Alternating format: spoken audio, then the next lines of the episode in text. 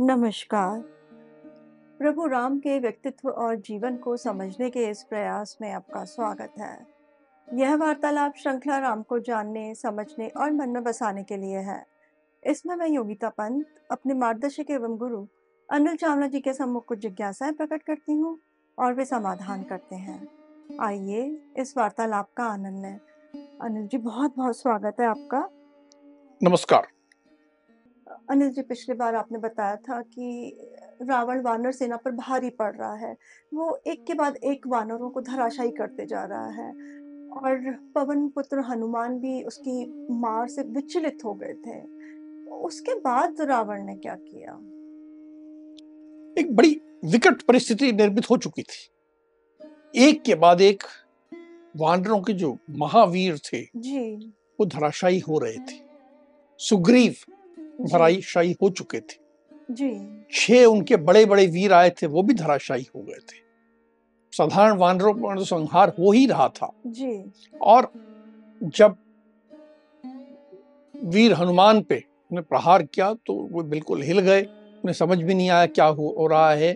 और उन्हें छोड़ के रावण आगे बढ़ गया। आगे बढ़ा और सेनापति नील का जी। ने सामना किया। सेनापति नील अपने आप में बहुत बहादुर जी। और रावण ने सेनापति नील को चोट पहुंचाना प्रारंभ किया। जी। सेनापति नील ने एक पर्वत का, का शिखर शिखर उठाया। जी। भारी भरकम जी। और दे फेंका। रावण बहुत तेज। जी। उसके बाण इतने प्रखर इतने उसकी अ, उनकी क्षमता कि उस आते पर्वत शिखर को हवा में ही छिन्न भिन्न कर दिया इसे देख के नील चौंके। उन्होंने अब एक के बाद एक पेड़ विशाल वृक्ष उठाए और फेंकना प्रारंभ किया। जी।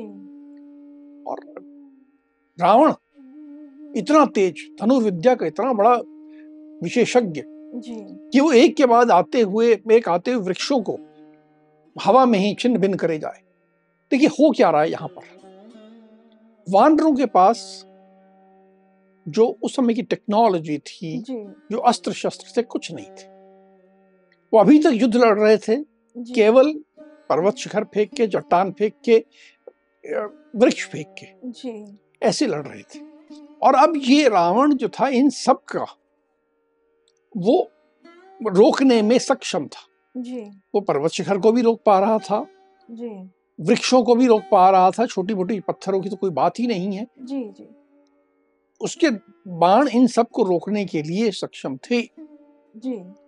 तो अब जो वानर सेना थी उसके लिए बहुत बड़ी कठिनाई थी। जो बात हमें गौर करने योग्य है जी। कि इतनी कठिन परिस्थिति होने के बावजूद जी।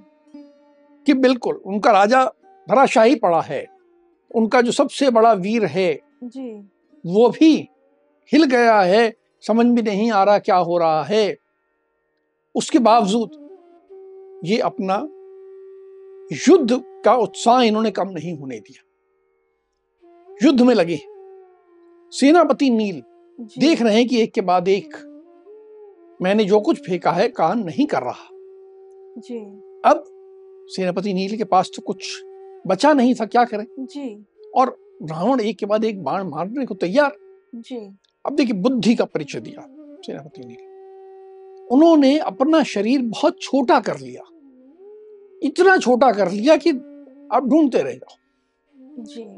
और अब छोटा करके अपने फुर्ती से जी। वो कभी इधर उछले कभी उधर उछले कभी चढ़ जाए।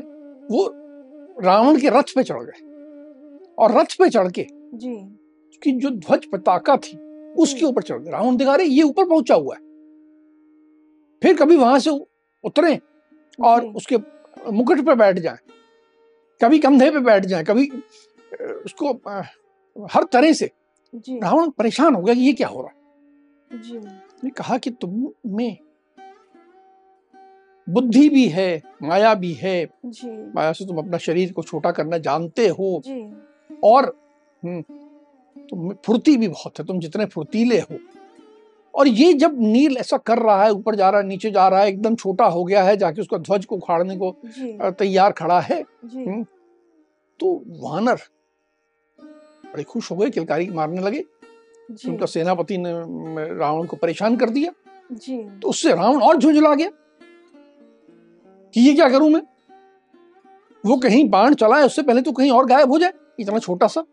देखिए आप अगर मक्खी सामने हो जी। तो बड़ी से बड़ी तलवार और धनुष बाण बेकार हो जाते हैं। जी बिल्कुल।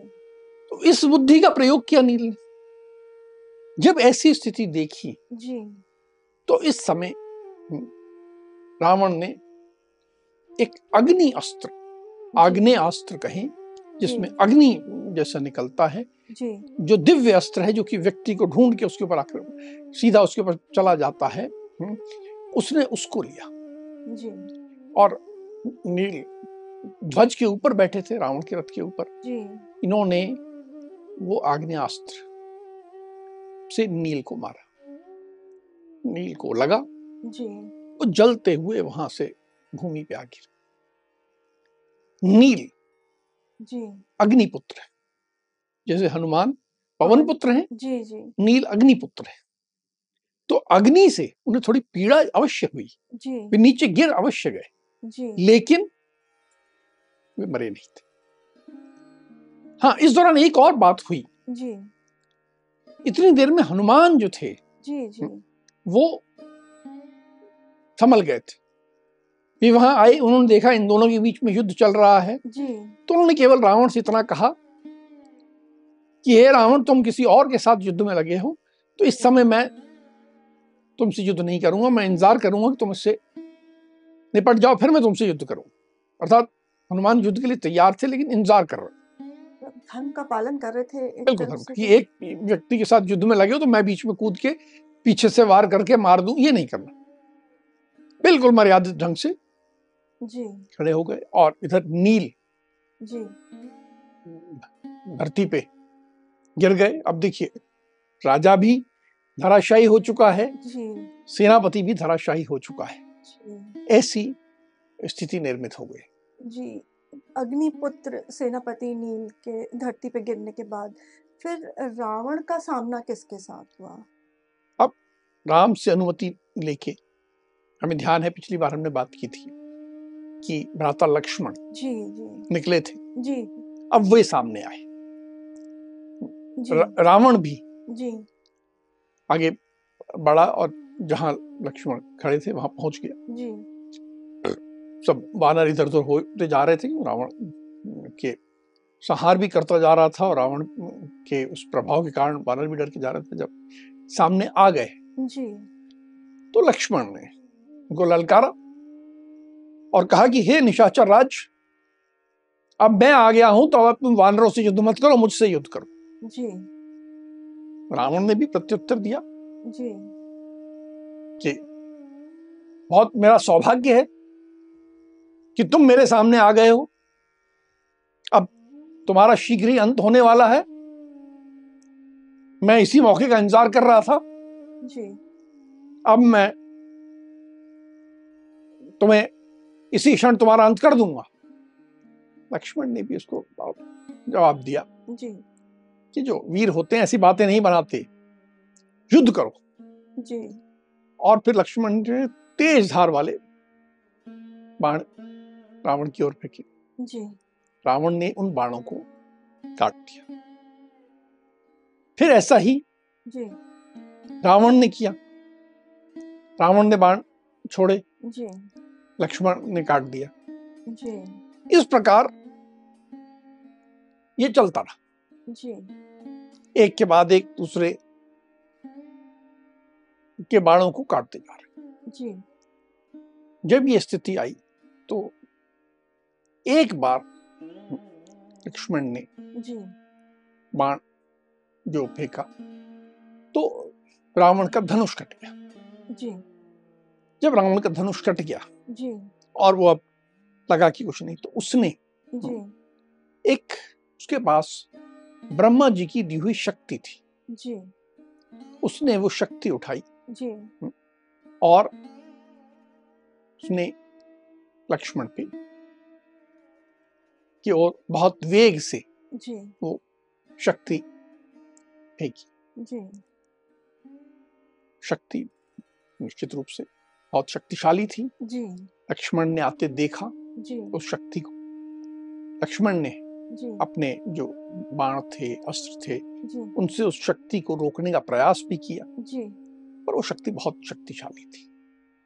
और वो शक्ति आई। जी। और सीधा लक्ष्मण की छाती में घुस गई। एकदम लक्ष्मण की आँखों के आगे अंधेरा छा गया। जी। उनकी धनुष पर से पकड़ ढीली हो गई। जी। और वो ज़मीन पे। गिर गए।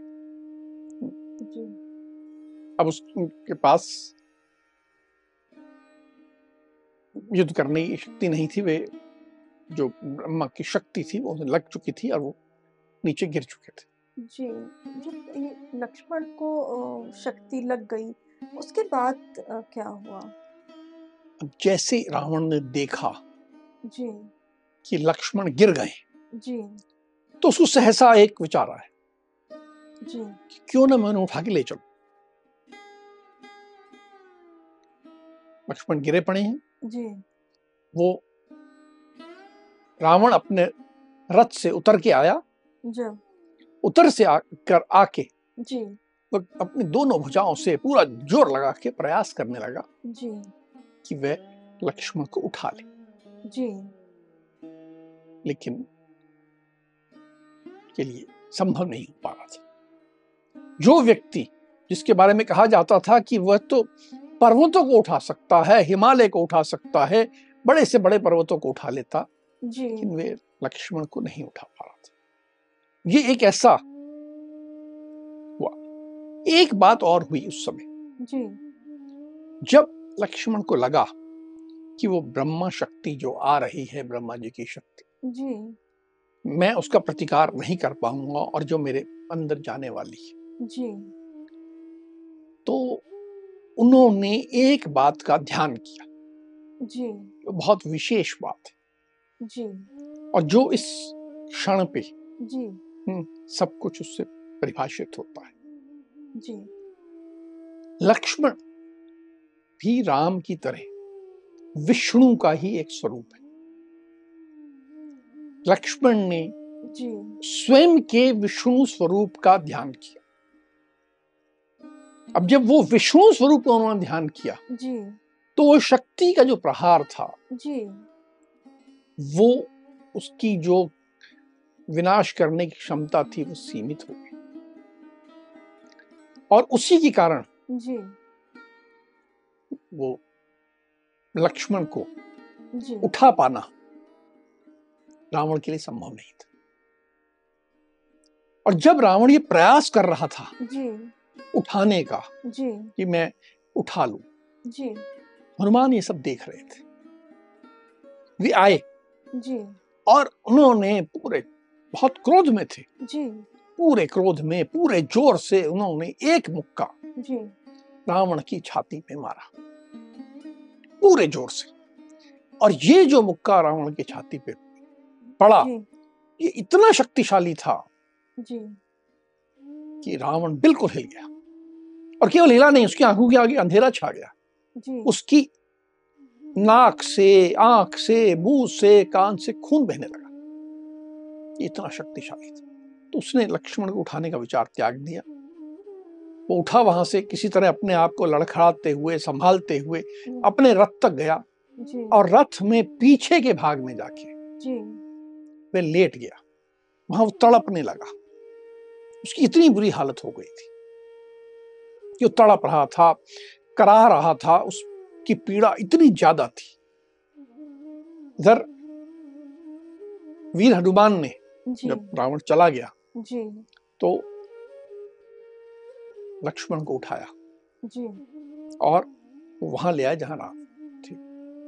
अब आप देखिए बात कि रावण लक्ष्मण को उठाने का प्रयास कर रहा था नहीं कर पाया। जी।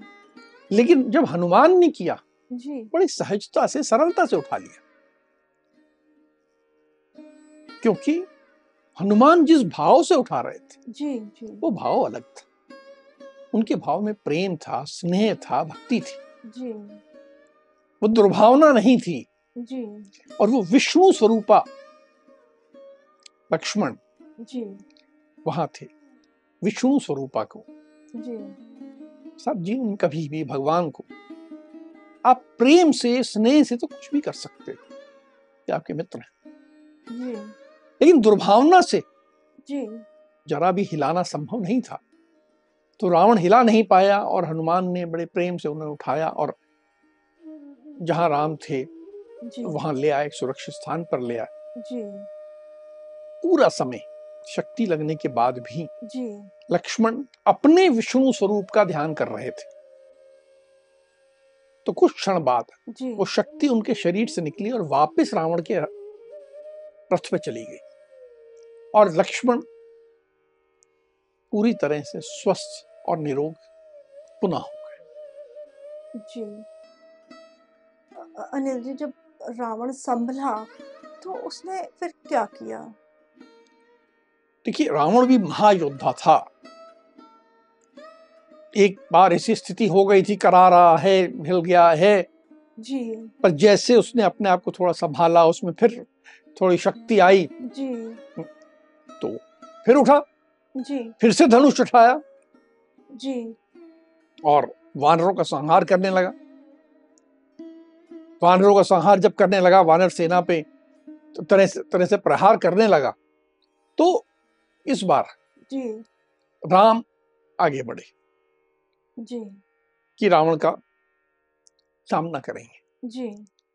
अब जब राम आगे बढ़े रावण का सामना करने के लिए। जी। जी। रावण रथ पे था। जी। राम पैदल थे। जी। इनकी सेना के पास कोई घोड़ा नहीं था हाथी नहीं था कोई रथ नहीं था कुछ नहीं था। जी। और ये एक बिल्कुल असमान युद्ध था कि एक ऊपर है एक जी। नीचे है। जी। तो इस बार वीर हनुमान ने जी। राम को कहा कि रावण का सामना करने के लिए जी। आप नीचे हैं वो ऊपर है ये ठीक नहीं। आप ऐसा करें कि मेरी पीठ पर चढ़ जाए। मैं ही आपका रथ जी। मैं ही आपका घोड़ा मैं ही सब कुछ। और आप मेरी पीठ पर चढ़ के युद्ध करें। ऐसे करके जी। अब आगे बढ़े। नीचे हनुमान है जी जी। और ऊपर जी। राम है। अब राम ने जी। रावण को ललकारा। जी। कि अब तू मुझसे बच के कहा जाएगा? तू ने जो जो पाप किए हैं जी। आज उन सब का बदला होगा। तू चाहे आज इंद्र की के पास जाके छुप जा चाहे सूर्य के पीछे छुप जा चाहे ब्रह्मा जी के पीछे छुप जा या अग्नि अथवा शंकर के पास भी चले जा जी। तुझे कोई नहीं बचा सकता। तूने जो लक्ष्मण जी।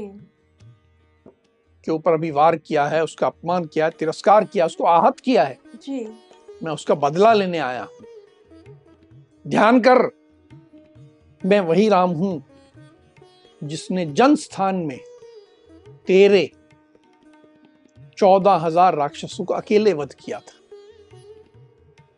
आज मैं तेरा वध करने के लिए आया हूँ। राम ने खुल के जी। रावण को चुनौती दी। जी। अब सारी बात सुन के जी। रावण भी बहुत क्रोधित हो गया स्वाभाविक था। जी जी। उसको कुछ पिछला बैर भी याद दिला दिया। जी। और एकदम चुनौती दी। जी। लेकिन रावण भी बड़ा चतुर। उसने जो आक्रमण किया जी। वो राम पे नहीं किया। उसने नीचे जो हनुमान थे उन पे किया। एक के बाद एक बाणों से हनुमान पे आक्रमण किया। कुछ उसे वो भी याद था कि इसी ने मुझे अभी छाती पे मारा था जिससे मेरा खून निकल गया था मुँह से खून आने लगा था कान से आने लगा था आँख से। जी। नाक से सब जगह से खून निकलने लगा था। वो भी था। और ये रावण को ये भी दिख रहा था कि ये राम का वाहन बने हुए जी। तो उसने लगातार उनसे बाण मारे। जी। और हनुमान को लहूलुहान कर दिया। पूरा शरीर हनुमान का खून से नहा गया। लेकिन हनुमान विचलित नहीं। उन्होंने अपने शौर्य को और बढ़ाया। जी। स्वयं को और मज़बूत किया और टिके रहे। जी।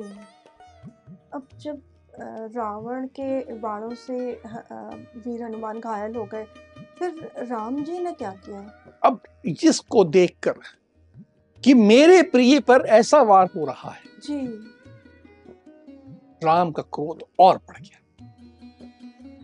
अब राम ने एक के बाद एक जी। बाण छोड़ने शुरू किए। पहले रावण के रथ के पहिए तोड़े फिर उसकी ध्वज काट दिया फिर उसके घोड़ों को मार दिया फिर सारथी को मार दिया जी। फिर उसके रथ को टुकड़े टुकड़े कर दिया। जी। बाणों से एक के बाद एक उसको आहत करते जा रहे थे। जी। फिर उसका धनुष काटा। जी। और धनुष काटने के बाद जी। उसकी छाती में भयंकर आघात किया। वो जो छाती में जब राम का बाण घुसा तो वो बिल्कुल चीखने लगा कंपित हो गया पूरा हिल गया। और उसकी धनुष उसके हाथ से जैसे कमज़ोर हो गया जी। इसके बाद इन्होंने उसके धनुष को भी काट दिया। और साथ ही साथ का मुकुट गिरा दिया। जी। बिल्कुल रावण की हालत।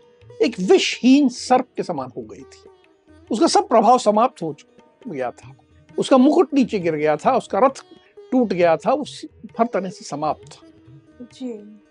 बिल्कुल निरीह हो गया था। अब राम के लिए बहुत सरल था कि एक या दो बाण और मारते जी। उसकी लीला समाप्त हो जाती। जी जी। राम ने रावण को कहा कि तू अब श्री विहीन हो गया है तेरी आभा समाप्त हो गई है। तूने आज युद्ध में बहुत वानर वीरों को बहुत चोट पहुंचाई है पर फिर भी आज मैं तुझे मार नहीं रहा हूँ। जी। मैं तुझे आज्ञा देता हूँ जी। कि तू वापस जा। मैं जानता हूँ कि तू अब थक गया है। तू थका हुआ है। जी। इसलिए मैं तुझे मार नहीं रहा हूँ। तो मेरी तेरे को आज्ञा है कि तू लंका में जा। जी। स्वस्थ हो जा। जी। और फिर रथ और धनुष लेके आना। और फिर मेरा बल देखना। इस प्रकार करके। राम ने रावण कहा रावण पूरी तरह पराजित हो गया है। उसका पराभव हो गया है। सब और जो आकाश में देव ऋषि गंधर्व यक्ष स्वर असुर जो भी अन्य शक्तियाँ थी प्रकृति की सब बड़ी प्रफुल्लित हो गई।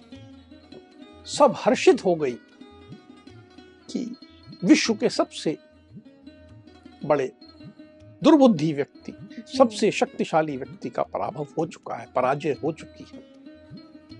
रावण ने उसके बाद सीधा मुड़ा और वो अपनी जान बचा के लंका में भाग गया। रथ तो जा चुका था। जी जी। पैदल ही सीधा भागा और अपना छुप गया। जी। जी फिर राम जी ने रावण का वध क्यों नहीं किया? क्यों नहीं मारा? और उसको एक तरह से जीवन दान दे दिया। ऐसा क्यों किया? तुम्हारा प्रश्न बहुत अच्छा है। और इसका उत्तर जी। रामायण में नहीं दिया है।